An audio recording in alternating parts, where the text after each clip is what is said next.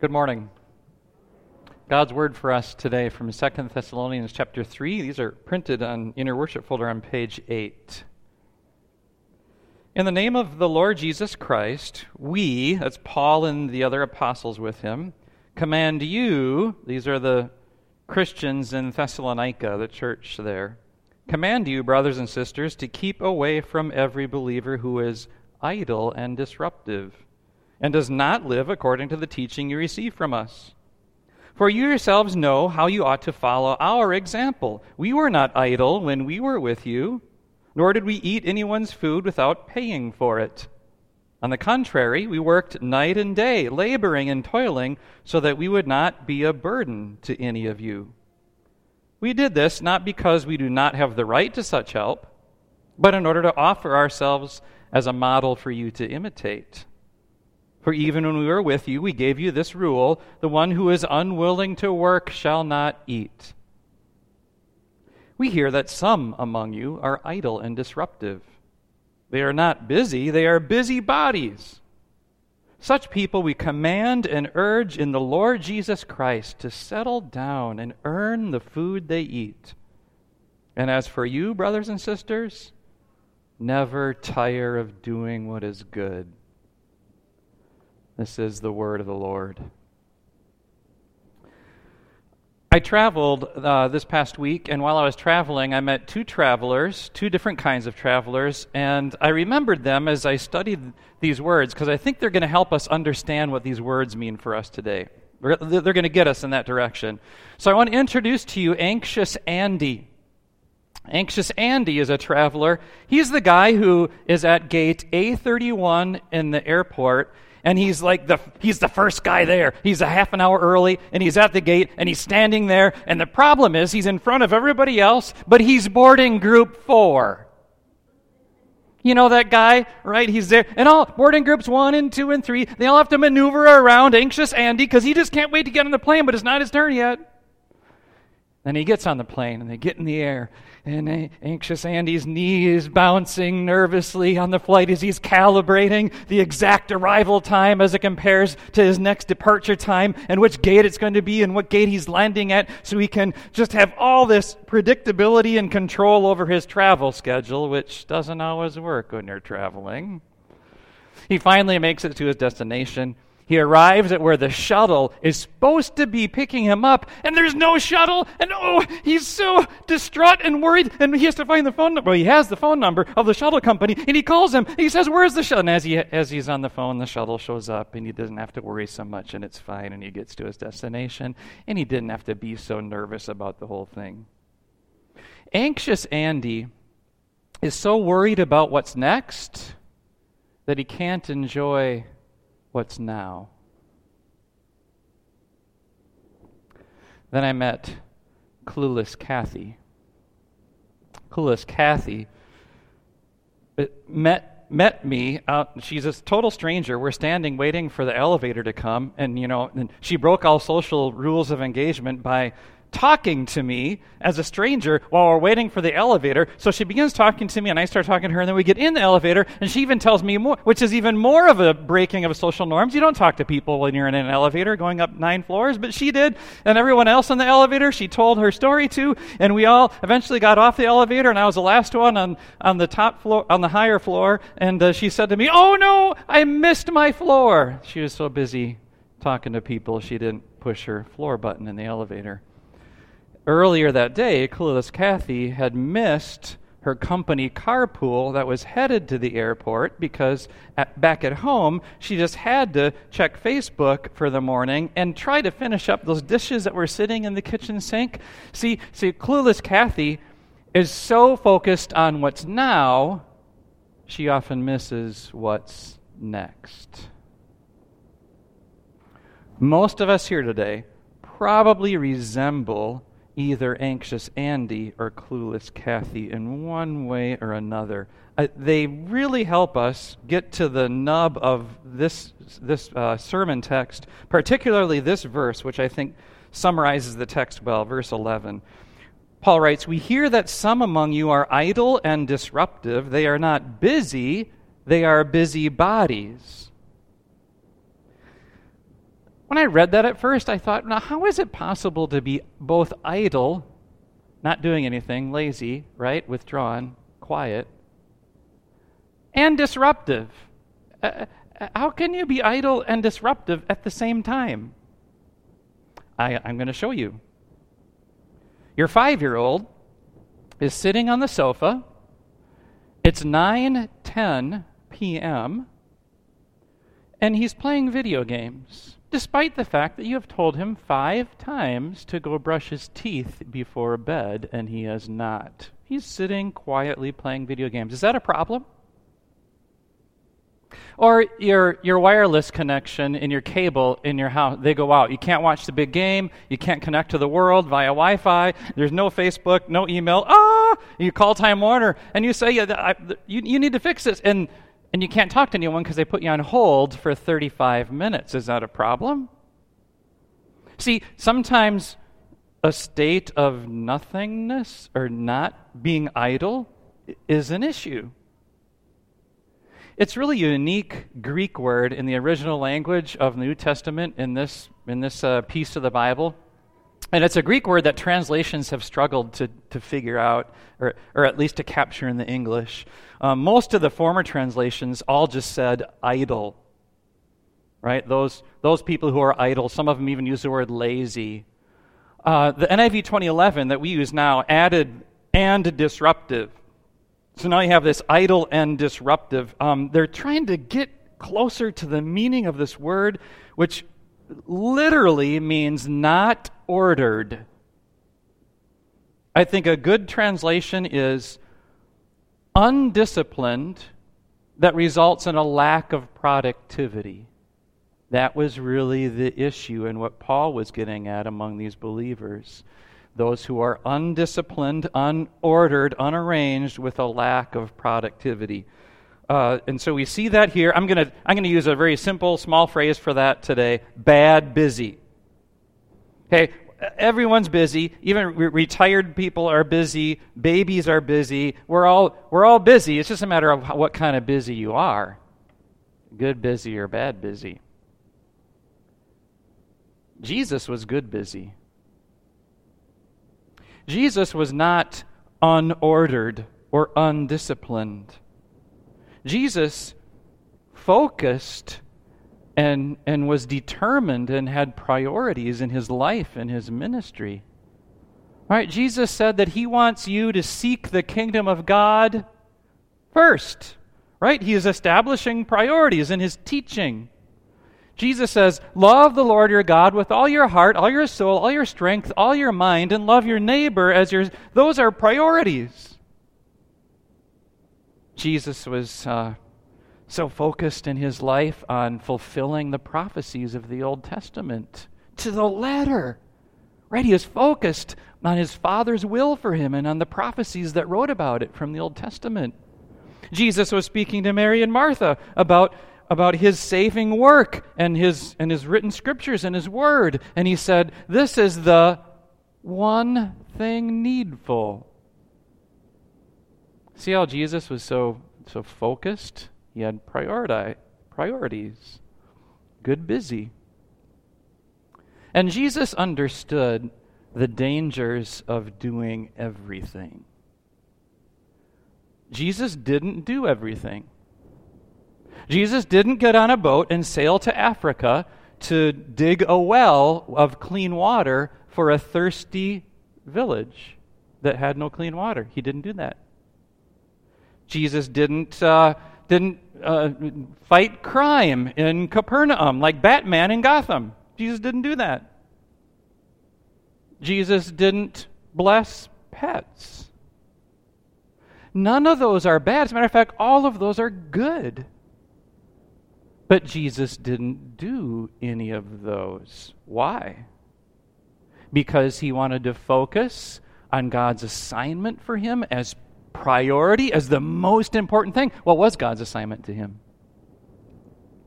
The scriptures say the reason the Son of God appeared was to destroy the devil's work.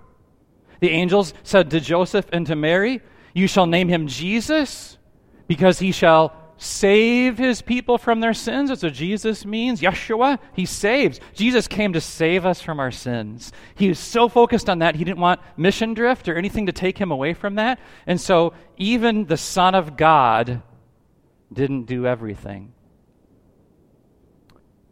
He's teaching us that it's okay for us, for you, to not do everything either. Whether you're a busy mom, whether you're a student striving for a strong GPA or scholarship, whether you're in the corporate world and need to prove yourself to your peers, whether you're a dad who's uh, driven on a mission to provide for his family, right? Not, not, we, none of us have to do everything. As a matter of fact, we better not. Because if I'm doing everything, then I'm not focused on what I'm supposed to be doing, my calling from God. There were people Jesus didn't heal. There were towns where Jesus did not go and preach. There were people in the crowds coming to Jesus, reaching out for him, heal me. And he didn't touch them or heal them or even pray with them. All of those would have been good. He was concerned about all of them, but even God doesn't do everything by his choice. Ever hear people talk about those who want to try to do everything? Maybe that's you. Maybe you've had some come up to you and say, you know, I'm really concerned about you. You're, you're, you're trying to do too much. You're overwhelmed. You're stressed out. It, you know, you got to be careful because it's like you're playing God. It's like you want to be God. Let me tell you something about that. Even God doesn't do everything, right? So if you're trying to do everything, you're actually not trying to play God. You're trying to be better than God. You're trying to be bigger than God if you're trying to do too much. If you're bad busy doing everything in your life, is that a problem? It is for God because there's only one God and it's not you. And it is for you because when you try to play God, you mess it up really bad because none of us are that good at being God, are we? I say that as a warning and also as an encouragement. You don't have to do everything to be good busy. As a matter of fact, good busy doesn't do everything. All right. There's a command here then in verse 12. Paul writes this Such people, people who are bad busy, we command and urge in the Lord Jesus Christ to settle down and earn the food that they eat. So, there were, there were two groups of people in the church at Thessalonica. There were people who were busy doing nothing and people who were busy doing everything. Okay, it's those people that Paul is talking about. Um, and it's the difference between busyness and productivity. Right? Busyness, I'm busy either doing nothing or I'm busy doing too much. I'm busy doing everything and I don't have focus, I don't have order, I don't have my priorities in mind, what I'm supposed to be doing.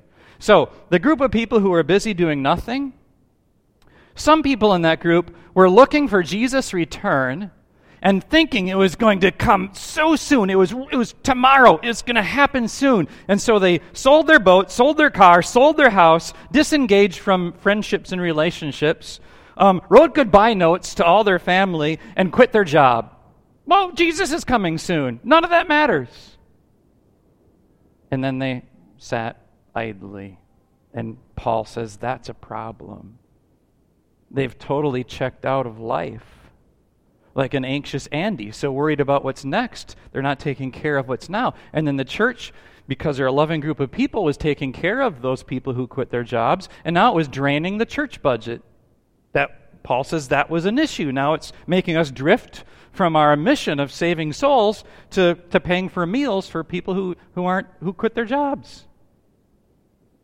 Just a focus of priority. Then there were the people who were busy doing everything. They were, they were so busy doing, doing it all, getting it all done. Oh, I forgot to go to work this month. Oh, well, there goes my paycheck they were just so busy, so distracted. They were, they were too busy to help in church, too busy to read their Bibles. That's a problem too.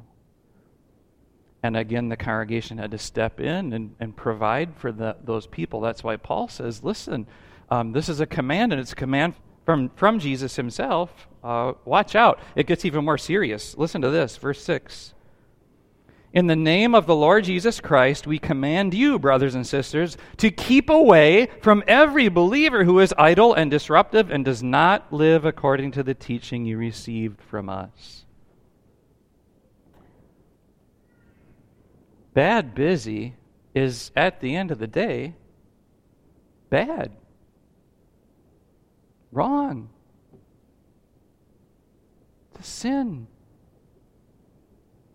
It goes against Jesus' teaching, says that right here. This is not a pet peeve of Paul. Paul's not some time management guru who gets upset about people who are late. This is an issue about a teaching of Jesus that people are disobeying by being busy doing nothing or busy doing everything and just plain bad busy, and it needs to stop. So Paul says to the others who aren't caught up in this trap, watch out. Don't get sucked into that bad business. Stick, keep away from those other believers. Be very careful. That's this serious business. We need to look at those words wisely and carefully and let them remind us about the importance of accountability in our own midst as Christian brothers and sisters, in our church, in the late service people group, in your connect groups, in your Bible study, in your own family, among your own close friends, perhaps, especially Christian friends hold each other accountable to what kind of busy we are. You have not just the right, but the assignment from God to hold me as your friend and as your pastor accountable for my busyness. If I'm busy in a way that's getting in the way of what God wants me to be doing, you come to me and you say, Hey, Pastor, hey, Darren, what's going on in your life? I'm seeing this. Tell me about it. And then we can decide together if I'm being bad busy or not. And if I am, I repent. And each other to in your families and as Christians are holding holding us as our, our church leaders and our church accountable. We don't want a church that's bad busy either. And so that accountability factor comes in and it's so important. If we don't hold each other accountable, it means one of two things. Either we don't care or we don't believe in the true teaching of Jesus. Neither of those are true. So we need to be brave enough and, and uh, intent enough to hold each other accountable in a loving way to these words that God has given us through Paul. That's the importance of productivity. And when we do that, God's going to accomplish his good purpose in us. When we do that, we are going to find that that we're not hindering the purpose of, and plan of God in our lives and for us as a church, but we're, we're helping it along by being good busy. Now, uh, I want to spend the rest of the time giving you three specific reasons why this is so important. Okay, and none of them are about time management and, and about, uh, you can Google productivity all you want and hear all kinds of good stuff, and some of you even study this stuff in your jobs and at school. Um, but it's biblically important for three reasons. The first reason that it's important is I want to illustrate that by, and maybe I'm a little closer to this than you are, but, but our building project in Pflugerville. Man, that's frustrating me. If, if, if, I haven't shown it and you haven't seen it in me, I'm just going to say it right now. That's frustrating me. We were supposed to have a building in 2015, like last almost two years ago now, and we don't have a building there in Pflugerville yet. We should have some of your kiddies in our preschool, and we should be adding classes by now. And uh, we should in Pflugerville, we should be worshiping in there, and we're still setting up chairs and tables. Ah. And uh, you know, as a congregation, it kind of feels like that it's it's uh, it's robbed us of some momentum in some ways as we made some plans for it, and we've seen delay and this delay and that delay. Now we're supposed to be done with the building in spring of 2018. Wait, there is another delay. Now it's fall of 2018. Jesus, why are we waiting for our building? Why are there so many delays? How about this for a game changer? If we if we study the scriptures and here in Thessalonians in general, why Jesus waits to do things, and this in, including our build, building project, but many other things, it's always the same story for two reasons. And so, those two reasons are wrapped up in this. It's not so much that we're waiting for Jesus, but that Jesus is waiting for us to be good busy. If you look in the scriptures as to why Jesus waits, whether it's a building project or whether it's uh, maybe you're waiting to find Mr. or Mrs. Right, or you're waiting for the right job, or you're waiting for God to give you clarity about a decision, or you're waiting for healing, or you're waiting, you don't even know what you're supposed to be healed from, you're just waiting for a diagnosis. You're waiting for the, for the right career. You're, yeah, right? While we why does God make us wait? In Thessalonians, it talks about Jesus waiting for, G, for to return on Judgment Day, and elsewhere in the Scriptures, it tells us why he's waiting. Two reasons. One is when it comes to Judgment Day, God says in His Word, "I'm waiting because there's people out there who aren't believers yet, who are part of my elect, destined, saved souls, and they need to become believers before I end this world." Kind of like in the days of Noah, who built the ark, 120 years. God waited, not so that Noah would have the time to build the ark, he could do that. He wanted people to come on board this big boat and to see Noah at work and say, What's going on? And Noah said, Well, there's going to be a big flood, and God's doing this. Me can save you. Come on board. And, and only alligators and tigers and cockroaches came on board. No people except Noah's family. But God waited patiently so that people could be saved. And in Thessalonians, it talks about God waiting to send Jesus and return again because he's working on you and in your heart. And he's, he wants you to be maturing, and he's, he's, uh, ah, he's, he's preparing you for the day when he comes. Um, he's maturing you so that you can be ready not as not whether unbeliever or believer you're a believer but so that you can mature as that day comes if we look at those two reasons then we'll look at the building project or whether god's answering a prayer that you have or healing any of those while we wait and say jesus what do you want me to be doing while i'm waiting? You're waiting for jesus you're waiting for me for something. What can i do while i'm waiting? And we focus on those two areas. Others becoming believers and my faith maturing. Both of those should be important personally and for us as a church. We can do a lot of good ministry without a building. It's going to help, but it's not the point. It's not the purpose of what we're all about. And so we can be good busy while we wait. So I want you to think that for these moments in your life too, not just about our church and our building project, but anything you're waiting for, any prayer, any healing, any, right? Jesus, what can I do while I wait? Because Jesus is waiting for you to do something. Secondly, here's a more important question. This goes with the first one, and they go together. Jesus, what are you doing while I wait? See, Jesus gives us the command to be good busy because he's good busy first, and he wants us to be good busy because he's good busy for us. Here's what I did for you um, I looked in Thessalonians and found some words that describe what Jesus is doing right now while we wait for his return or while you're waiting for anything. And these are words to encourage you about Jesus being good busy just for you while you wait. Here they are. Uh, the references are there on the screen. Um, they're in the worship folder too. I'm going to read them in order, right here from Thessalonians, right from God's Word. It says, Jesus is at work in you who believe at work. See, Jesus is actively working. He's not bad, busy, doing nothing.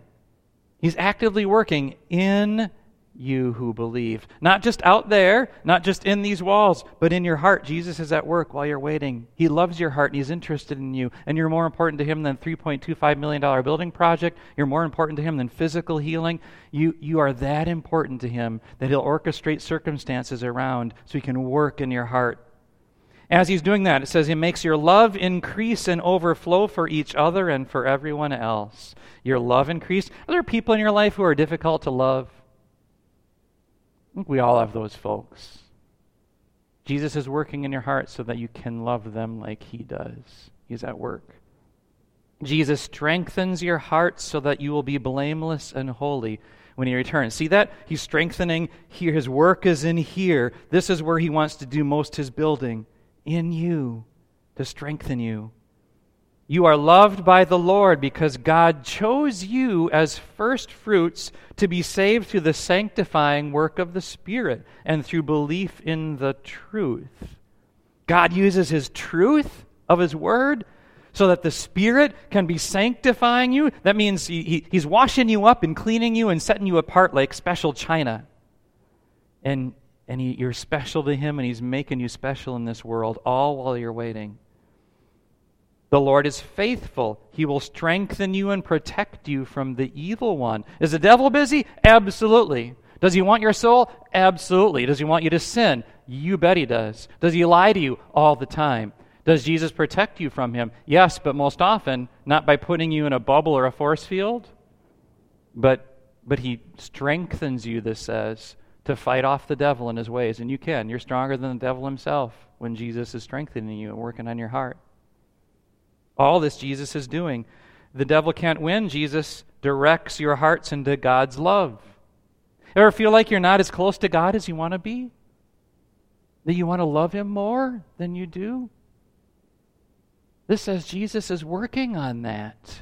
And you probably love God more than you know you do because of Jesus working in your heart. And you're closer to God than you think you are because of Jesus working in your heart. Jesus will not let you go while he waits for you.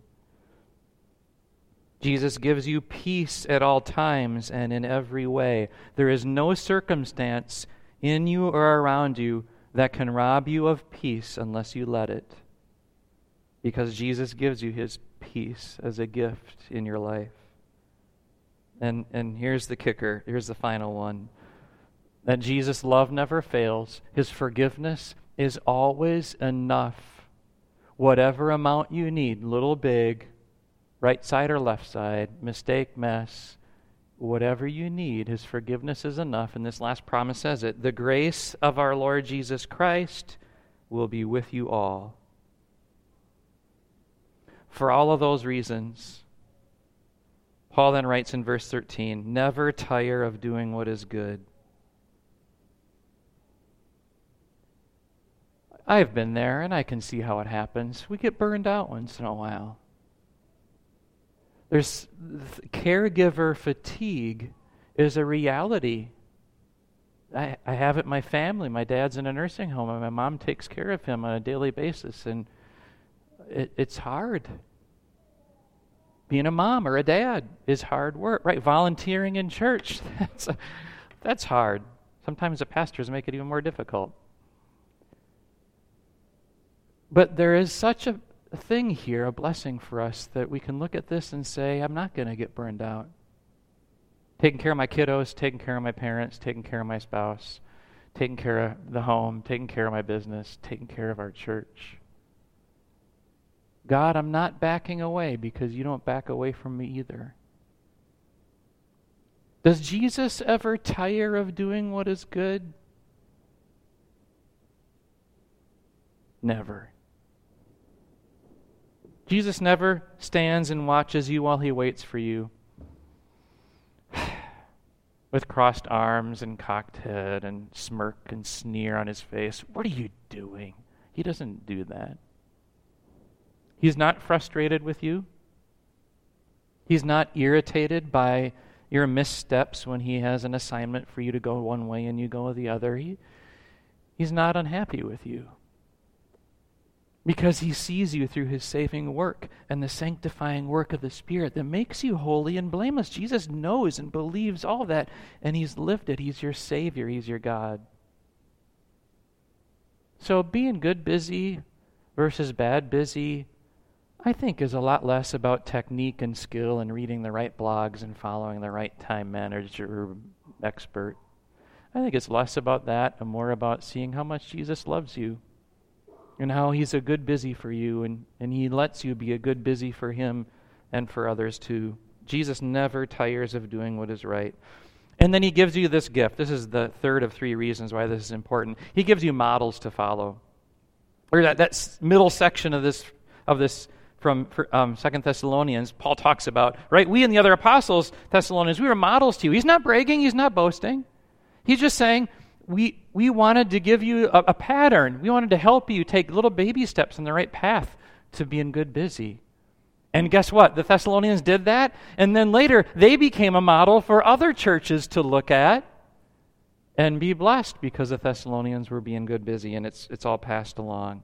So, recap. Why is it important for Jesus that we're good busy? Number one, so that we realize we're not waiting for him, he's waiting for us. Number two, so that we take a step back and see how he's good busy for us while we wait. And that helps us be good busy too. And thirdly, he gives us gifts. He gives us examples and models to follow. You think of some of our leaders here in our own church are good examples of good busy. And they're trying to set that pattern and example for us as a church as a whole to be good busy about ministry and activity. Find a mentor, be a mentor. Those all wrap up in one final question How was your Black Friday? I look out there and I don't see any black eyes. I don't see anybody's forehead beat to a pulp in any way. So I think for the most part you had a safe and successful Black Friday, right? Uh, if if Jesus returned on Black Friday and he observed our American culture, right, celebrating this iconic event, Black Friday, would he get the sense that that Black Friday is good busy or bad busy. Right? even our own pundits and our own marketers and, and commercials kind of give this general sense like Black Friday is, ah, chaos, look out. And I know there's good people and good sales and good stewardship and good things that happen on Black Friday. I'm not saying it's not. Some of you do good things, I do on Black Friday. But in general, the sense of it, the culture of it, is out of control chaos and even danger. Uh, really, Black Friday is no different than any other Friday or any other day in, in our world and our economy. I, I just see it as taking, a, taking what we value as American citizens and just, it's the same song, we just turn up the volume. Right? I want it all, I want it now, and I don't care if I can't afford it. I have I have rights. I'm an American. I'm entitled. I have a right to that parking spot, not you. Uh, that's my spot. I have a right to that place in the in the cashier line. That's not your. That's my place. I have a right to that last item on the shelf. That belongs to me. Right? Entitlement. That's all about our American culture of entitlement. And then we tend to build our identity on things uh, uh, that we can purchase and own more than God owning us. And so all those just get ratcheted up 10 notches on Black Friday, and it becomes a day like any other day except more intense. Jesus has something better for us. And Jesus promises something more for you, more than any benefits you can find on Black Friday, and here it is. It's another Friday, a different Friday. It started way before Black Friday was invented, long ago when Jesus was on this planet. And it's a Friday that even though he died and the, and the sky turned dark and the earth shook on this Friday, we don't call it black. We call it good. It was a good Friday long ago. I, let's call it Good Busy Friday. Where Jesus was doing everything that he was supposed to be doing. And he wasn't sailing the seven seas, and he wasn't conquering the Romans, and he wasn't coming up with a common cure for leprosy or cancer. Those are all good things. But he was focused in a good busy on dying for you. Focused on maxing out his credit. And with it, he purchased your sins so that he'd own them just for a moment. And when he owned them, he took them to hell with him and he buried them there. And they stayed in his tomb and in hell and they did not come out. And he rose from the dead victorious. And your mistakes and your failures and your bad busy were gone forever. And he rose from the dead, the good, busy Savior. And now all there is for you is good, busy too. It's all he sees and all he wants and all he will bless you with. So let's make every day, not Black Friday, but every day Good Friday. As we see ourselves on the cross with Jesus and we see his payment of sin for us, and we focus on Jesus, the goodest, busiest ever, and see him helping us be good, busy too, personally and as a church. That's our prayer. Amen.